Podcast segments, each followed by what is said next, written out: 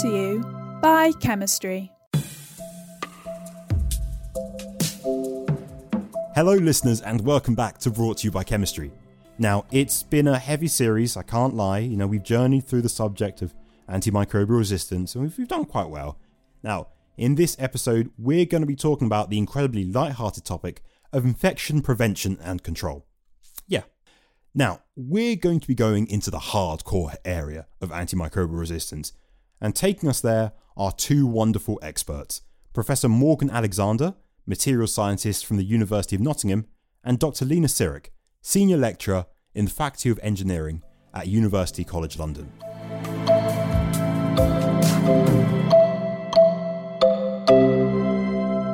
So, thank you so much, both of you, for being here. I'm going to start with obviously the most difficult question. Could I please get you to introduce yourself? I'm going to start with you, Morgan. Hello, uh, I'm Morgan Alexander. I'm a material scientist who's um, taken a lot of interest in uh, materials which resist bacterial biofilm formation. Hello, I am Lena Ciric. I am um, an environmental microbiologist um, which means that I'm interested in microbes in the environment rather than necessarily microbes within and on humans or animals. Uh, I'm going to ask a question a bit off script. What is your favorite fact about the things that you work on? My favorite fun fact is mm. that we should really be embracing microbes rather than trying to get rid of them. How come? Our bodies have evolved around with them around. Um, so it's not trying to get rid of them from our surroundings is not necessarily a very good idea. Um, so I think it's it, we should be understanding them and embracing them and living together in harmony rather than trying to eliminate them from our surroundings all of the time. It's a bit of a controversial concept, but on the whole, most microbes are good or don't care. good or apathetic. That's the best you yeah, can hope for. Exactly. They're not bothered. They're like, oh, there's a human, whatever. Uh, so, Morgan, what is your your favourite fun fact about the area that you work in?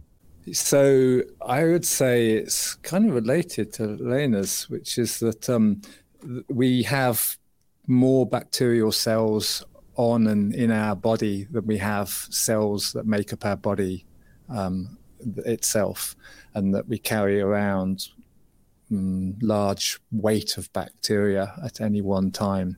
Uh, and as a material scientist who's moved into dealing with uh, bacteria, that was one of the first things that kind of blew my mind when I learned it. So when, when someone told you that, were you was your immediate response go, "No, you're lying"? Oh, really funny. Why not make fun of the material? The make fun of the chemist? Huh? Yeah, not not quite. It was it was that quite amazing um, things. Uh, well, facts. Uh, that's a numerical fact. Uh, seem to become apparent or become well known um, within my lifetime. I wasn't taught that at school. Um, it seems to have been something that was realized or at least publicized relatively recently.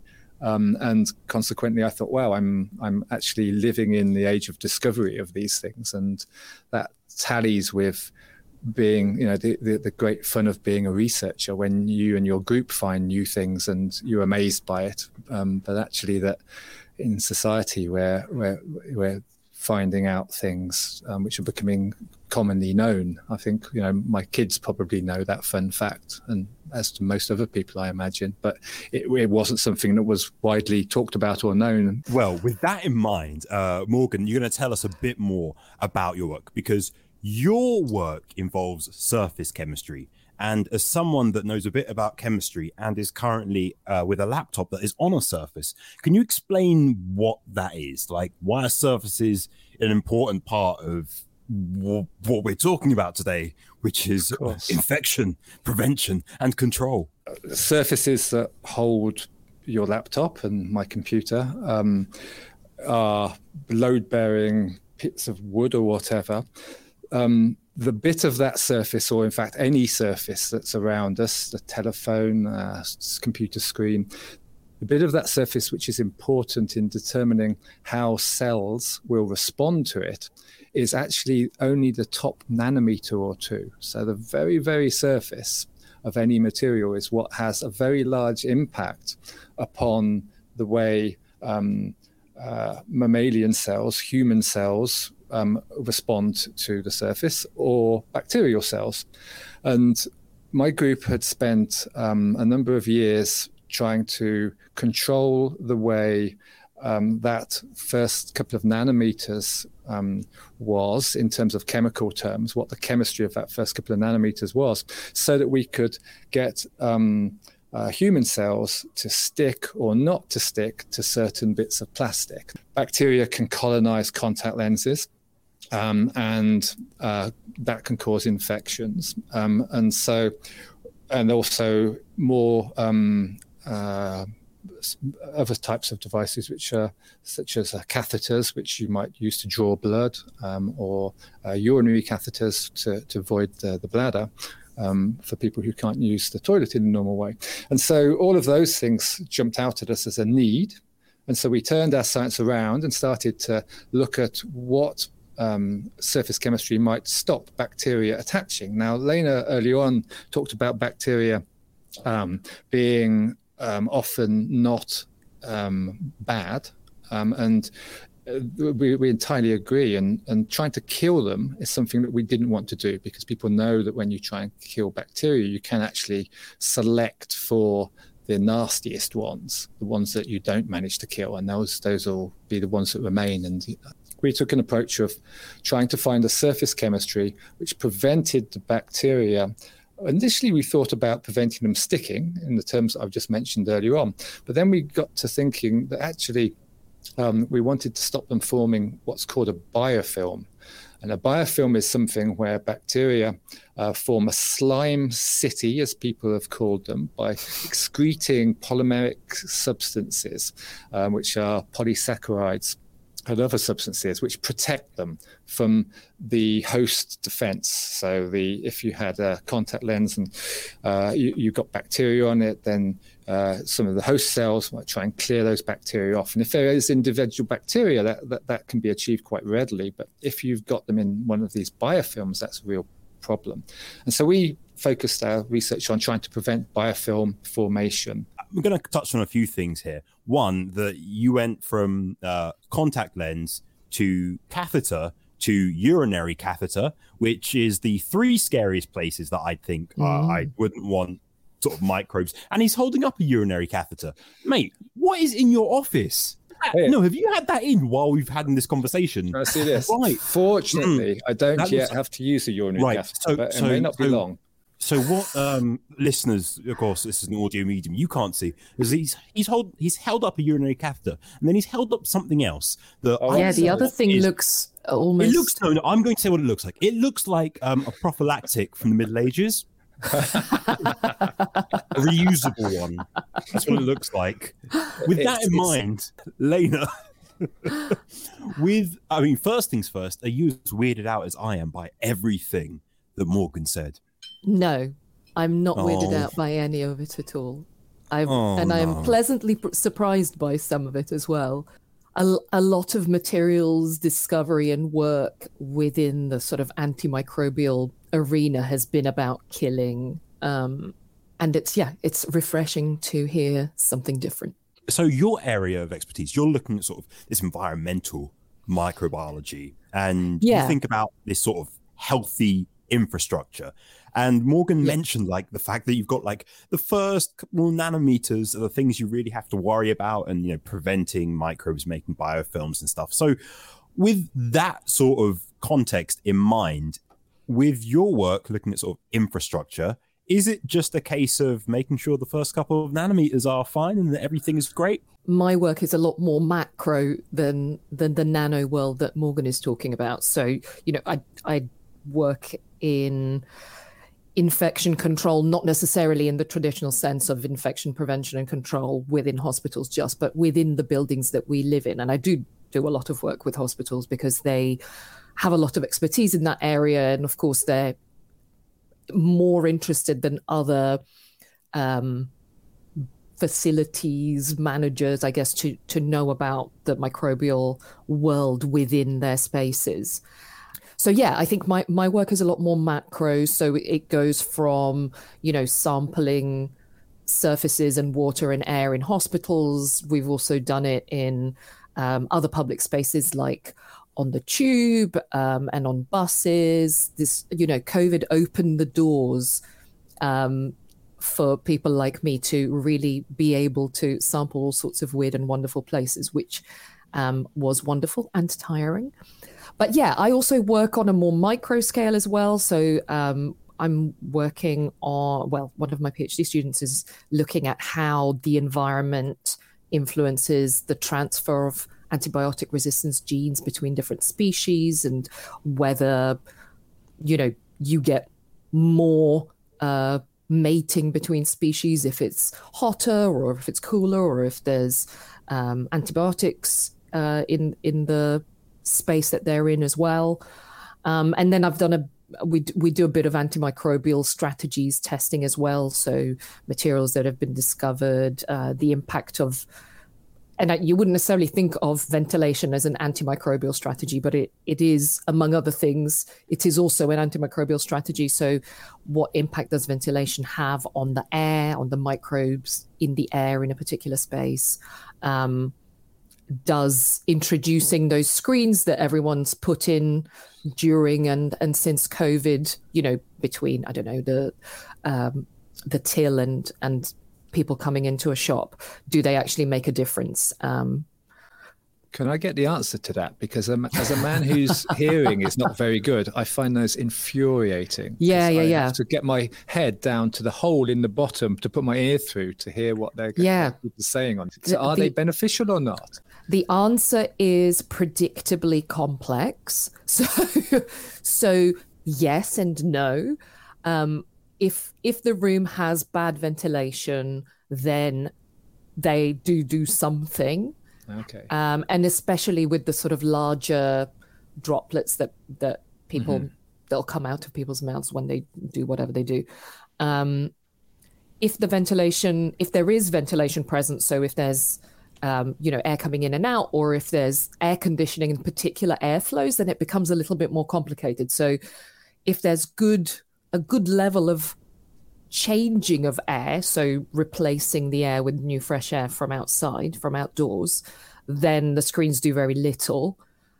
But there's also there's also a lot to do with air flows. So depending on where you put your screen and where your in ventilation inlets and outlets are, you might cause weird sort of air flows which whip the aerosols and droplets around in unpredictable ways. So, yeah, uh, you know, we really thought like, well, you know, how how complicated can this be? You put a thing in the way, surely it stops stuff. So, for the avoidance of risk, we're probably going to have them forever now. Yes, exactly. Yeah, and I think you know, good vent actually changing air rather than um, recirculating it really makes a big difference. So, I mean, with that in mind, because that's actually a really key and interesting point, uh, I'm going to jump back um, to you, Morgan, for this, because Lena mentioned, you know, a lot about all these different places, you know, buses, the tube, inside hospitals.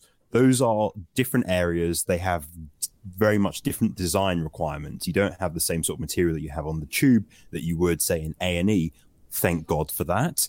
Um, because I don't know if you've been on the Central Line recently. It's like Dante's ninth circle of hell. Um, so it's also are... my line. It's one. Of, it's a. It's a favorite. exactly. It's uh, anyone who isn't London based. Um, you what you've got to understand is the Central Line runs through the centre of London from east to west, and if you fall asleep on it, you can either end up in Essex or past Heathrow, which isn't particularly nice.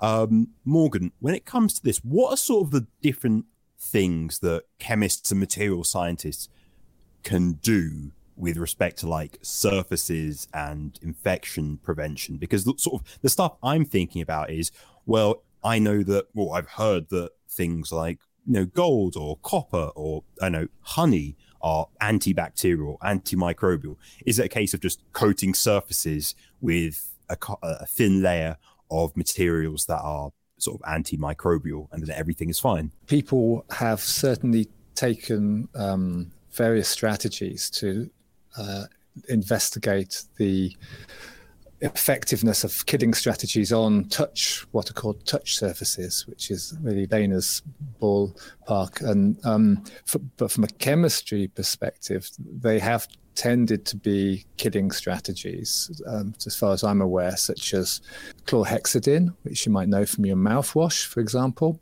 going old style and using copper um, for door handles, um, which has an antimicrobial effect in addition to touch surfaces, as was mentioned briefly, um, filter um, filters, uh, which um, are on current trains. Felicity de Cogan, who's uh, doing studies on trains now and extracting um, the bacterial, well, extracting whatever comes off filters um, and looking at what effect um, using modified filter materials have our technology that we're applying within within medical devices that hasn't been explored uh, in the environment yet, but we think there is great opportunity for that. I mean, you mentioned the materials that you find in the tube compared to the operating theatre. You may find actually that the polymers used might not be too dissimilar in that the, uh, of course, what they're coated in and what they, what the the environmental contamination that falls on them will be very difficult, different. So, but uh, uh, there are often uh, things like perspex, which you, you you know from these covers. That's um, uh, a polymethyl methacrylate, is to give it its technical name, um, or plexiglass. I think the Americans tend to call it.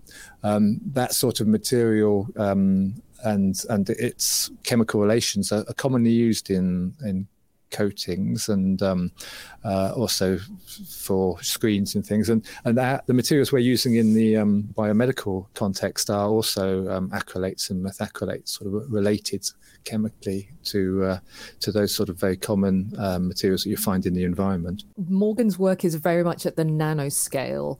And I guess you know, f- for me, that is that is super interesting, and it's almost getting to the point where you're you're specifically looking at the interaction at that at that scale the microbe is massive. Um, so you're looking at the specific surface interactions between the microbes um, the microbial cell you know its cell wall any sort of uh, pores that it might have on it and and so on.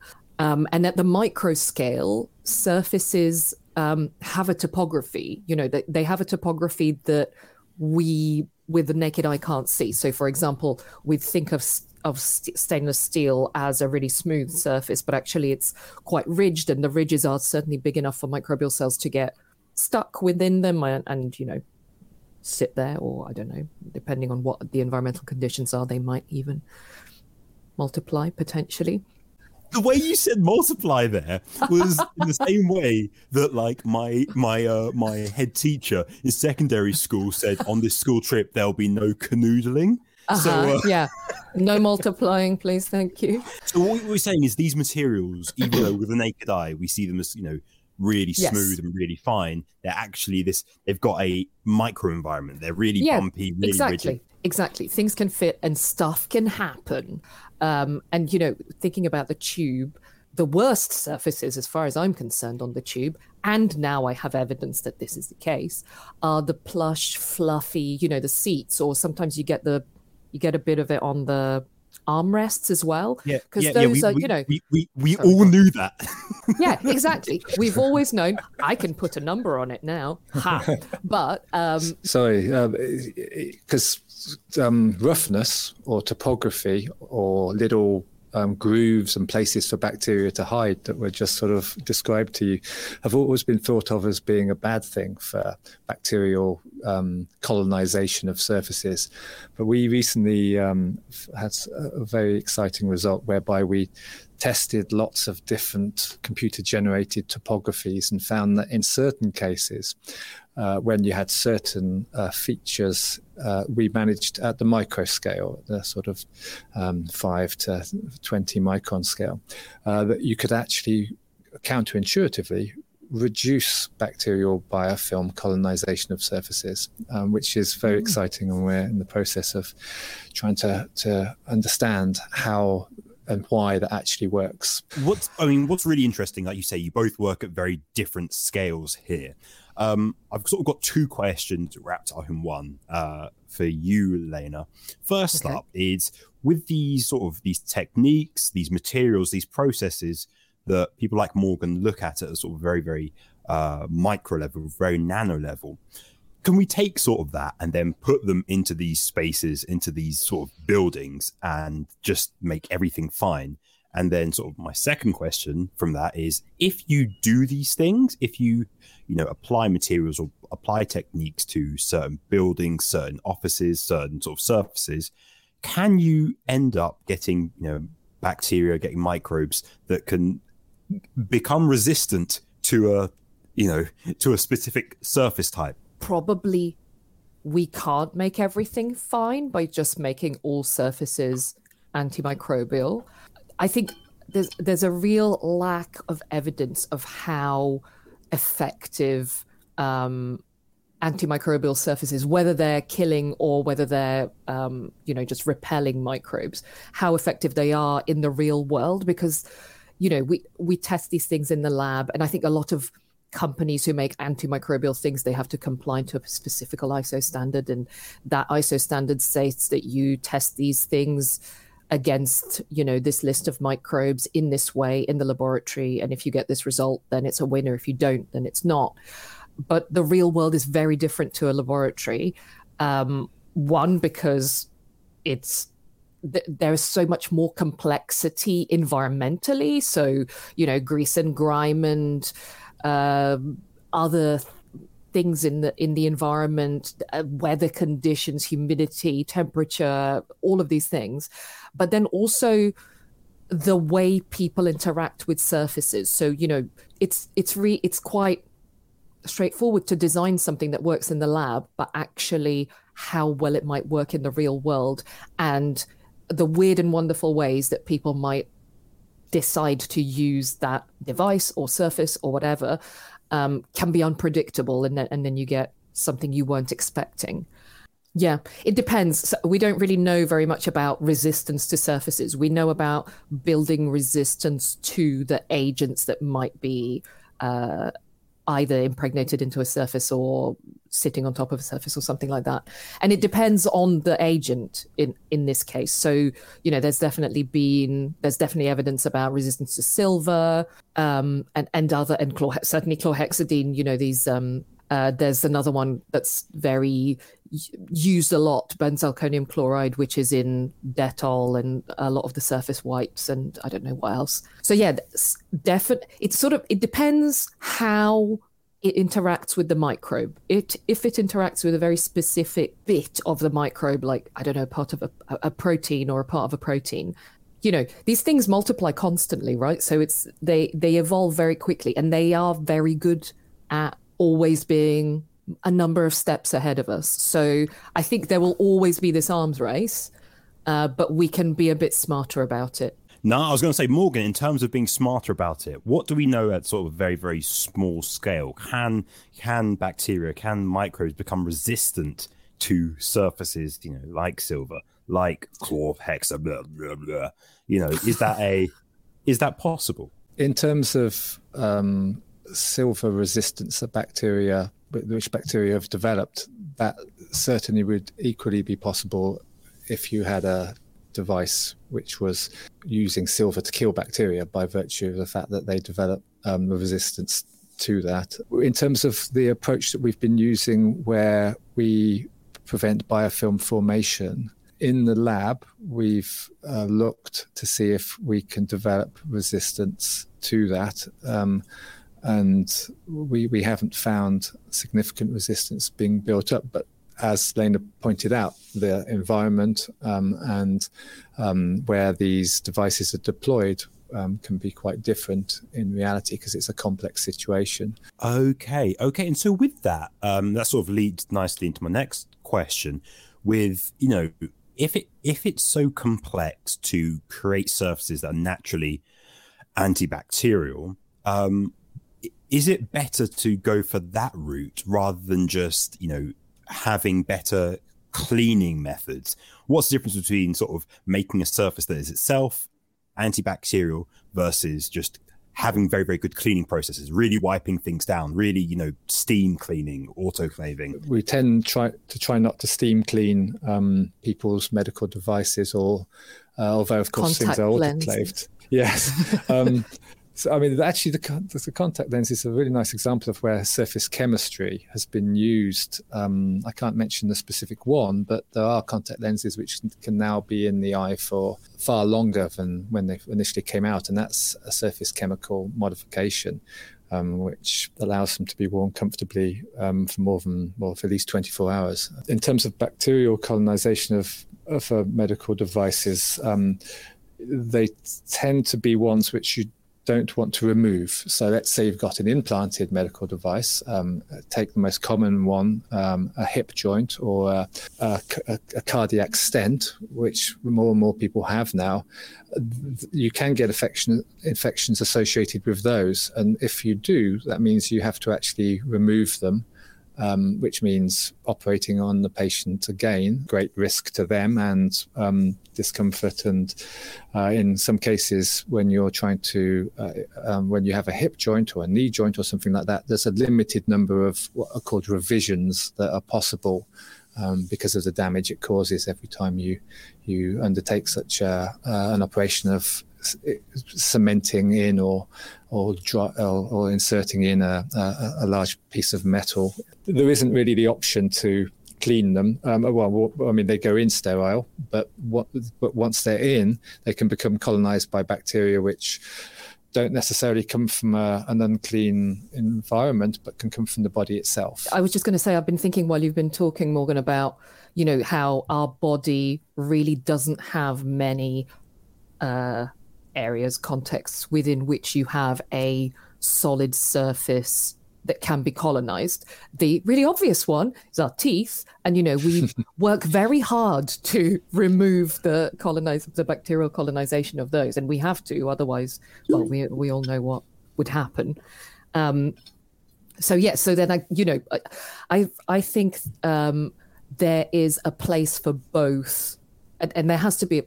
I think we need to use both antimicrobial um, materials and cleaning. And there's a context for both. So I think absolutely within the context of medical devices where, you know, you're not going to be taking out a catheter and using a pipe cleaner on it every, I don't know, twice a day or something like that.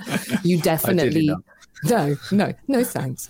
Um, it totally makes sense to have an antimicrobial coating. However, let's say, you know, on a grab pole on the tube, it's probably going to get too much rough interactions with it, and you might then end up disturbing the the chemistry of, of the surface, and the, and then it's you know it, it won't be fit for purpose. So I think some places better to clean, some places where you can't clean antimicrobial materials are, are really useful. In terms of COVID 19, like people have really been thinking about cleaning a lot more. And, you know, if, say, Morgan, you, you develop a, a whole plethora of different you know materials different methods for different sort of use cases so like i go mm-hmm. back to the tube but like train you know if you have you know a specific coating for perspex glass um, yeah. If you have specific coating for a grab pole and then for mm-hmm. chairs, it's yeah. very then you can't then go to cleaners and be like, you have to use this spray here, you have to use this something else here, you have to use something else for the perspex thing. So uh, is that I, a worry? I, I would be more optimistic, I think, um, because although I, have kind of stressed that it's the first couple of nanometers that's important in, in terms of the identity of the material that um, in, determines how the cells, the bacterial cells or other cells respond to the surface. These materials can be made as thick coatings. You could think of them as uh, sort of the of the thickness of paint, for example, that you put on your wall. It doesn't have to be done like that. It could be painted like you paint a car, um, and you don't think of that paint as being, um, you know, too scrub offable. Yes. Yeah, you know, you wash your car in the same ways as, um, and, and it remains pretty good for quite a long time. And and I think so. I think there is. You could be optimistic and say that you could find materials which are suitable for those environments, which would reduce, not eliminate, but reduce the bacterial colonization. Um, it's just that we haven't really um, looked for them till very recently. With COVID, obviously, was a massive um, boost in terms of um, uh, looking at surfaces. So, with that in mind, like how much does this have an impact on human health? Because you know, COVID, like you say, has opened lots and lots of doors to thinking about these things. So, in terms of that, have there been lessons from COVID where we've thought about materials and thinking about material choices, thinking about human health? Is that been a thing? It's it's notoriously difficult to pinpoint a specific transmission event. So, like I touched this pole and then I picked my nose, and that started a respiratory infection. So, most of this sort of transmission pathways science, con- you know, arena has been more about trying to quantify the level of risk and then and trying to reduce that risk by various interventions. Um, so, you know, from the point of view of COVID, you remember initially we were all like desperately cleaning our hands, wiping down our shopping, all of this stuff. But then as time went on, it turned out that actually it looked like it, it was more of a airborne transmission pathway and, and sort of close contact with someone, not necessarily breathing the same air, being within the same household, not necessarily like close contact, like cuddling for I don't know, a period of time, so then you get something. Exa- we we haven't quantified exactly how surfaces contribute. How many of these infections are as a result of uh, transmission of a pathogen via surface versus through the air versus through I don't know what close contact versus all of the other pathways.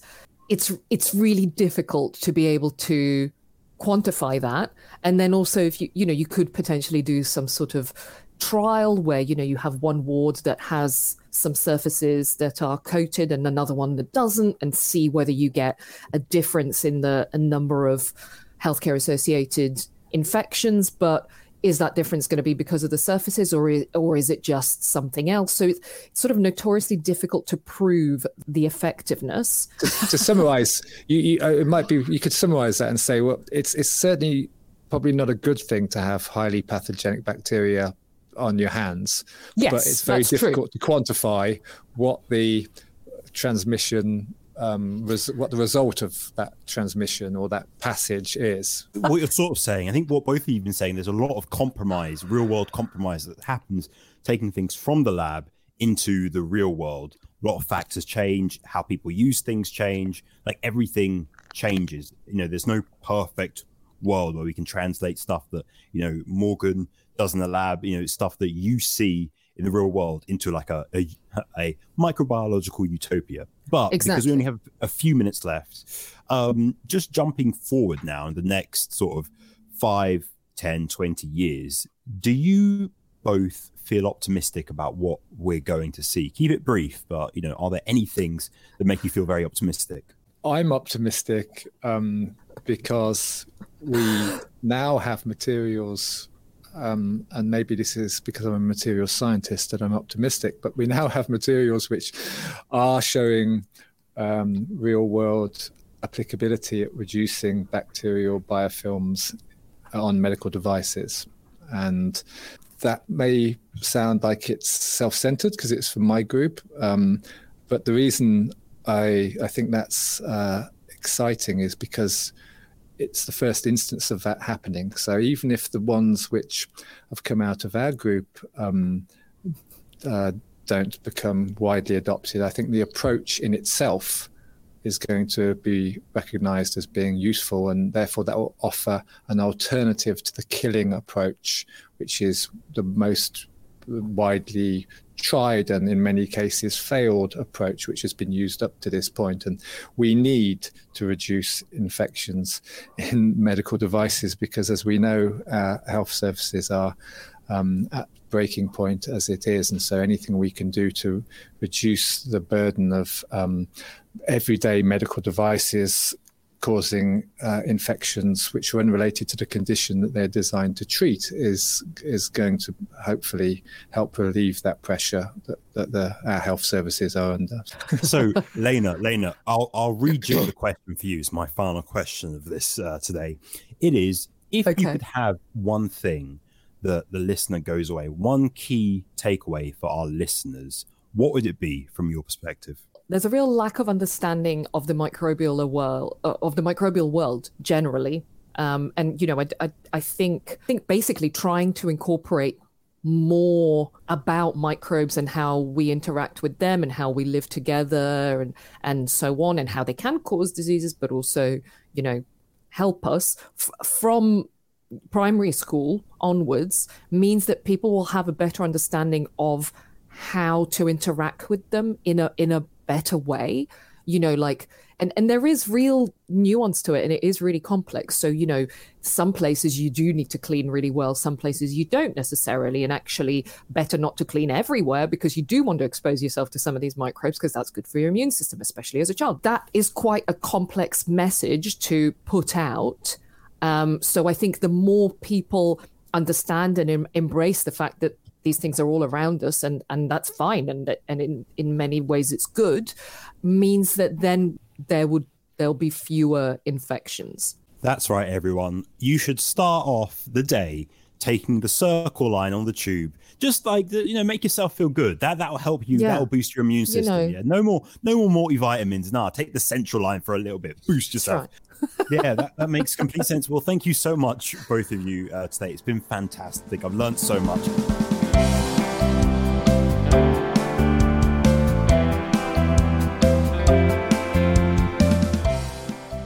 And that's all from us today. Thank you so much for listening, and please make sure you join us for our final episode in this series on antimicrobial resistance.